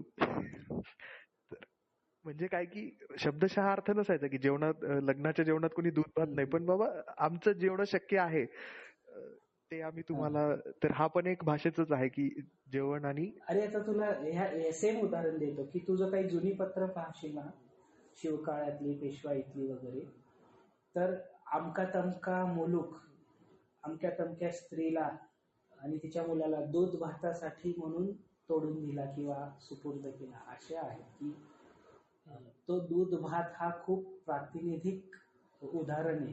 तुझ्या एकंदरीत काय म्हणू जगण्यासाठी लागणाऱ्या अन्नाच. आणि परत फिरून आपल्या मुद्द्याकडे येतो की दक्षिण हा परत तुझा अजून एक आवडीचा भाग ज्याच्यावर तुला बोलायला आवडतं. ते म्हणजे इकडे ना महाराष्ट्रात नाहीये ही पद्धत पण मी इकडे पाहिली. की इकडे जेव्हा लहान मूल त्याला दात येतात आणि तुम्ही त्याला एक असा घन आहार ठोस आहार द्यायला सुरू करता तेव्हा इकडे अन्नप्राशन विधी म्हणून एक अक्षरशः एक धार्मिक विधी असतो आणि अत्यंत उत्साहाने तो साजरा केला जातो. म्हणजे आपल्याकडे जसं जावळ काढणं असेल किंवा बारसं असेल त्या लेवलचा हा इकडे विधी असतो अन्नप्राशन विधी. तर ज्यामध्ये त्या बाळाला चांदीच्या ताटातनं चांदीच्या वाटीतनं आणि तिथेही ते दूध दही भातच खायला घालतात की आता इथनं पुढे तुला इथनं पुढे हा बाळ जे आहे ते आता तो अन्न सुरू करेल. म्हणजे आता आईचं जे दूध असतं त्या ते दुधापासून त्याला तोडून त्याच्या गरजा पाहता शारीरिक गरजा पाहता तो तो विधी म्हणजे इतका महत्त्वाचा आहे. हा विधी महाराष्ट्रात पण होतो. खुद्द माझ्या बाळाच्या संदर्भात तो जेव्हा सहा महिन्याचा झाला आणि त्याला वरचं अन्न सुरू करायचं होतं ना तर आम्ही आमचे जे उपाध्याय आहेत कुलोपाध्याय त्यांना बोलवून त्यांनी एक मोठी पूजा केली आणि त्याचा जो नैवेद्य होता तर तो नैवेद्य सगळा एकत्र आम्ही कालवला. ते बारीक बारीक म्हणजे तुकडे केले. आणि तो सोन्याच्या अंगठीने मी त्याला घास भरवला त्याचा अच्छा म्हणजे पण मला म्हणायचं की मे आता हे सर्रास होत नाही तितका विधी जसा जितका प्रमाणात इकडे होतो. हा दक्षिणेत अजून काही प्रथा या टिकून. हा मी तुला एक शेवटचं उदाहरण सांगतो की आपल्या इथे जशी नाक्या नाक्यावर चहाची टपरी असते ना. तशी तुला मे बी माहिती असेल त्या आंध्र प्रदेशात ना असे ज्यूसचे गाडे आहेत किंवा ज्यूसच्या टपऱ्या आहेत. हो. आणि ते तुम्हाला फ्रेश ज्यूस तुमच्यासमोर मिक्सरमध्ये करून देतात. हो. हे अगदी खरं आहे. आणि अ, ति- ति- तिथे ना माझा एक तेलगू मित्र आणि मी तो सर्व्हिस इंजिनियर होता. आम्ही दोघं जायचो. त्याला तेलगू वाचता येत नव्हतं पण बोलता येत होतं. आणि मला वाचता येत होतं पण बोलता येत नव्हतं. तर मेंदू वाचायचं काम माझ्याकडे आणि ऑर्डर द्यायचं काम त्याच्याकडे. एक. नाही आहे आणि इकडे त्याच्या पण पद्धती आहेत बरं का म्हणजे आता तू त्याचा उल्लेख केलाच आहेस तर मी सांगतो की इकडे ना शाळेचे पण दोन प्रकार मिळतात बरं का दोन तसे तसे असंख्य प्रकार आहेत पण जे ठोस जे. दिसू शकतात जे दिसणारे प्रकार आहेत त्यामध्ये एक हा. असतो अगदी थोडासा डार्क पिवळा जो आंब्याचा बलक. किंवा जो आमरसाचा जो रंग असतो ना त्या त्या रंगाचं. मिळणारं शहाळं आणि एक आपलं हिरव्या रंगाचं जे शहाळं असतं ते. तर दोघांच्या चवीमध्ये हलकासा फरक असतो आणि पिवळ्या रंगाचं जे शहाळ आहे ते थोडं आकाराला पण लहान असतं. तर ते इकडे आल्यानंतर ते म्हणजे अगदी तू जसं म्हणलंस तसं ते चहाच्या टपऱ्या आपल्याकडे जशा असतात तसे इथे पावला पावलावर तशी एका आडोशाला कंपाऊंड वॉलला किंवा गाड्यावर सायकलवर असे कुठेही शाळे घेऊन विकणारे असतात. तर माझी एक कलिग होती ती त्या शहाळ्यामध्ये लिंबू टाकून प्यायची. अरे. पाण्यामध्ये. तर मी पहिल्यांदा पाहिला हा प्रकार. तर मी म्हणलं हा हे काहीतरी वेगळंच आहे आणि हे काहीच्या काही आहे असं मी माझी पहिली प्रतिक्रिया होती की हे काय आहे याच्यात. लिंबू कोण ते काय सरबत आहे लिंबू? का काय आहे काय. तर तिचं म्हणणं होतं तू पिऊन बघ. मी मी म्हणते म्हणून पिऊन बघ. मी पिलं ते. तर ते ते कॉम्बिनेशन खरं सांगायचं तर भन्नाट लागलं. आता काही जणांना ते नाही आवडणार. म्हणजे आता पहिली प्रतिक्रिया तुझी वेगळी असू शकते पण हा प्रकार मी पिलेला आहे. अर्थात हा. मी तो वारंवार नाही पिऊ शकलो पण एक वेगळा प्रयोग म्हणून तो नक्कीच तू करून बघ की शाळेच्या मध्ये तसं तुला एक वेगळा प्रयोग सांगतो जो माझ्या ऑफिस मधल्या सातारा वगैरे भागातल्या लोकांना यक असा एक्सप्रेशन वाला वाटला आमरस आणि भात मला मना वाटते यक आता खाऊन बघ छान. नाही नाही मी कल्पनाच नाही करू शकत खरं तर तुमच्याच तुमच्याच खानदेशामध्ये अं, खाल्ली जाणारी पुरणपोळी आणि आमरस. अच्छा म्हणजे जावई जावई. खानदेशाचा जावई म्हणू शकतो आपण. पण ती तू जे म्हणतो ना ती पुरणपोळी ती तो मांडा असतो आणि तो बऱ्यापैकी अगोड असतो तो गोड नसतो. अच्छा. त्याच्यामुळे तो तू पूर्णासोबत खाऊ शकतो पण हा आमच्या साईडला नाशिक वगैरे भागात पुरणपोळी आणि आमरस खाण्याची पद्धत आहे. ते दोन्ही अत्यंत गोड असलेले पदार्थ आम्ही खाऊ शकतो एकत्र मला तो तितकासा रुचत नाही कारण दोन वेगळे वेगळे साम्राज्य आहेत हे म्हणजे हे एकाच मैदानामध्ये म्हणजे फुटबॉलच्या मैदानामध्ये तेंडुलकर आणि रॉजर फेडरर यांना एकत्र खेळवण्यासारखं आहे. म्हणजे फुटबॉल हा बॅटनी मारण्याचा प्रकार झाला हो. खरंच ना म्हणजे पण नाही तो तेही कॉम्बिनेशन चांगलं लागतं. कधी चान्स मिळाला तर नक्की ट्राय मी मी केलेलं आहे. मला ते सांगतोय का? मला ते रुचलेलं नाहीये ते. ओके नाही पण आहे खूप गोष्टी म्हणजे असे ना जसं मी तुला म्हंटल की माणसागणिक सुद्धा खाण्याचा प्रकार बदलू शकतो. तशातलाच हा प्रकार तर म्हणजे आमच्याकडे जिलबी खाण्याची पद्धत सांगतो तुला. मी स्वतःच्या डोळ्यांनी पाहिले की जेवण झाल्यानंतर एक सात आठ जिलब्या घ्यायच्या ताटात त्याचा असा ढीक करायचा आणि त्याच्यावर जिलबीचा पाक होतायचा आणि मग ते खायचं. काय सांगतोस? म्हणजे ते हो म्हणजे आमच्याकडे अं, गोड खाणारे असे मजबूत गोड खाणारी माणसं आहेत आमच्या गावात. ह्याला ह्याला गोड म्हणावं का? हा माझा प्रश्न आहे आता यावर. याला की हा. हे नक्कीच गोडच्या काहीतरी वेगळंच आहे वेगळीच किंवा. किंवा पंढर किंवा पंढरपूर साईडला लाडू कसे खाल्ले जातात तर असे चार पाच किंवा सहा सात लाडू घ्यायचे ते कुस्करायचे त्याच्यात तूप घालायचं पिठी साखर घालायची ते एकत्र करायचं आणि मग खायचं ती पण एक पद्धत. याला क्रेज असंच म्हणता येईल म्हणजे वेड आहे हे गोड खाण्याचं हो हे काही खाण्याची क्रेजच आहे गोड खाण्याची क्रेजच आहे बरोबर तर चल आता आपल्या गप्पा ह्या इतक्या हे होत आहेत. आता आणखीन संपणार नाही. संपणार नाहीयेत पण एक आता एक आपण एक विषय जो हे केलाय त्यावर आणखीन तुझ्यासारखा जो खादाडखव आहे तर त्याला जसं तू चटकन उदाहरण तुला दिलं साबुदाणा खिचडीचं तसं आता एक चटकन उदाहरण तू मला देशील की आपण जे काही ऑड कॉम्बिनेशन्स विषयी बोललो आता जसं आमरसपुरी किंवा तू सॉरी पुरणपोळी आणि आमरस किंवा आमरस भात. तर अशी काही विजोड उदाहरणं किंवा विजोड सुद्धा म्हणून नाही की काहीतरी. इनोव्हेटिव्ह अशी उदाहरणं आहेत का की जोडीनं खाल्ली जातात? म्हणजे उदाहरण सांगायचं झालं तर रबडी आणि मालपुवा म्हणतो आपण. हो. तसं किंवा जलेबी आणि रबडी. हा. तर अशी काही उदाहरणं सांगू शकशील का? त्याच्याविषयी काही तुला मी एक मी एक स्वतःच उदाहरण सांगतो की जे मी का खाल्ला असा तर मला प्रश्न पडतो पण मी ते लहानपणी खायचो. मी भातावर टोमॅटो सॉस टाकून म्हणजे टोमॅटो केचप टाकून खायचो लहान. यावर लोकांच्या काय प्रतिक्रिया येतील सांगणं कठीण आहे. त्या कुठल्या म्हणजे, चित्रपटात आहे ते सई तामणकर भात आणि आईस्क्रीम खाते?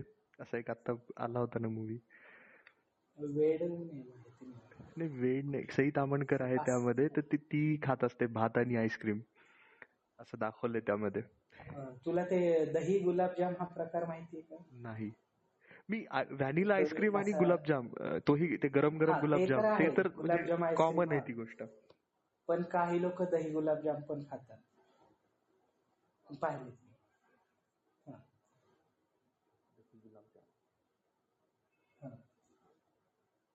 मठ्ठा जिलेबी पण एक उदाहरण आहे याचं. नाही पण ते एकत्र नाही खाल्लं जात. एकत्र? म्हणजे एका वेळेस खाल्लं जातं पण ते एकावर टाकून किंवा जिलबी मठ्ठ्यात बुडवून वगैरे नाही कोणी खात मी तसं पाहिलंय इंदोरला पाहिलंय मी ते. ओके. दही गुलाबजाम. मठ्ठा जिलेबी रबडी मालपुवा आमरस पोळी असंख्य आहेत. व्यक्ती तितक्या प्रकृती. जितकी माणसं तितकं खाणं असं काहीतरी आपल्याला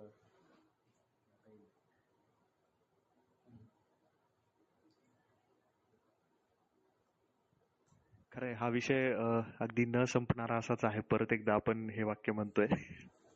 पण हो. अगदी छान मजा आली. आणि खादाड खाऊ खऱ्या अर्थाने तू खादाड खाऊ आहेस असंच म्हणावं लागेल. कारण खाणं ह्या विषयाचा राजकीय भौगोलिक सामाजिक आर्थिक ऐतिहासिक आणि अजून कुठला ईक असेल तर ह्या सगळ्या ईक विषयी तुझ्याकडे जी काही माहिती ज्ञान आहे ते अफाट आहे. हे मात्र नक्की. हो कारण काय ना जे जोपर्यंत तुमचं पोट भरलेलं असतं ना तोपर्यंत तुम्हाला बाकीच्या सगळ्या गोष्टी सुचतात. हा. आणि मग ते जेव्हा पोट रिकामं असतं मग तेव्हा फक्त खाणंच सुचतं. बाकी काही असतं. असो. तर ह्या विषयावर बोलावं तितकं थोडंच आहे.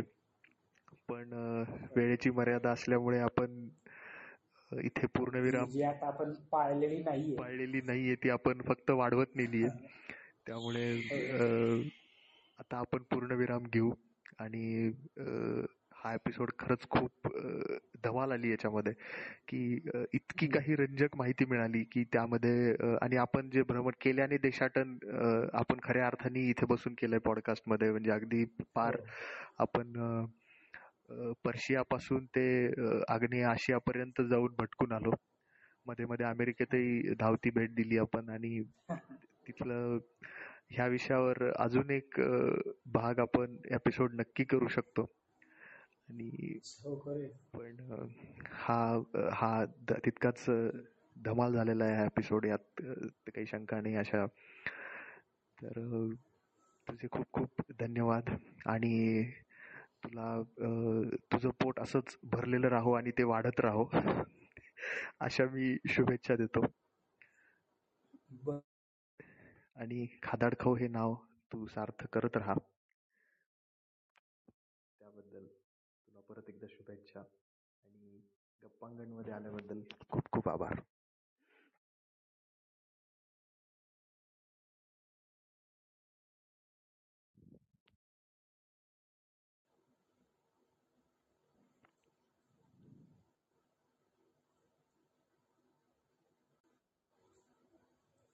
अं, तू दिलेल्या शुभेच्छा आता मी ऍक्सेप्ट करतो. खरं काय वेगळ्याच होत्या त्या शुभेच्छा पण ठीक आहे. ऑलरेडी मोठं पोट असताना अजून किती वाढवू हा प्रश्न. पण अं, ही खाद्य भ्रमंती अशी चालू राहणार याच्यासोबत वेगळे जे इक तू सांगितले ते पण जोडले जात राहणार शेवटपर्यंत. आणि खूप एक्सप्लोअर करण्यासारखं आहे अजून. करण्यासारखं आहे. सो वाचत राहा खात राहा बनवत राहा शिकवत राहा फक्त भांडणं करू नका. त्याच्याने काही पदरात पडत नाही. माझ्या शुभेच्छा. धन्यवाद. धन्यवाद.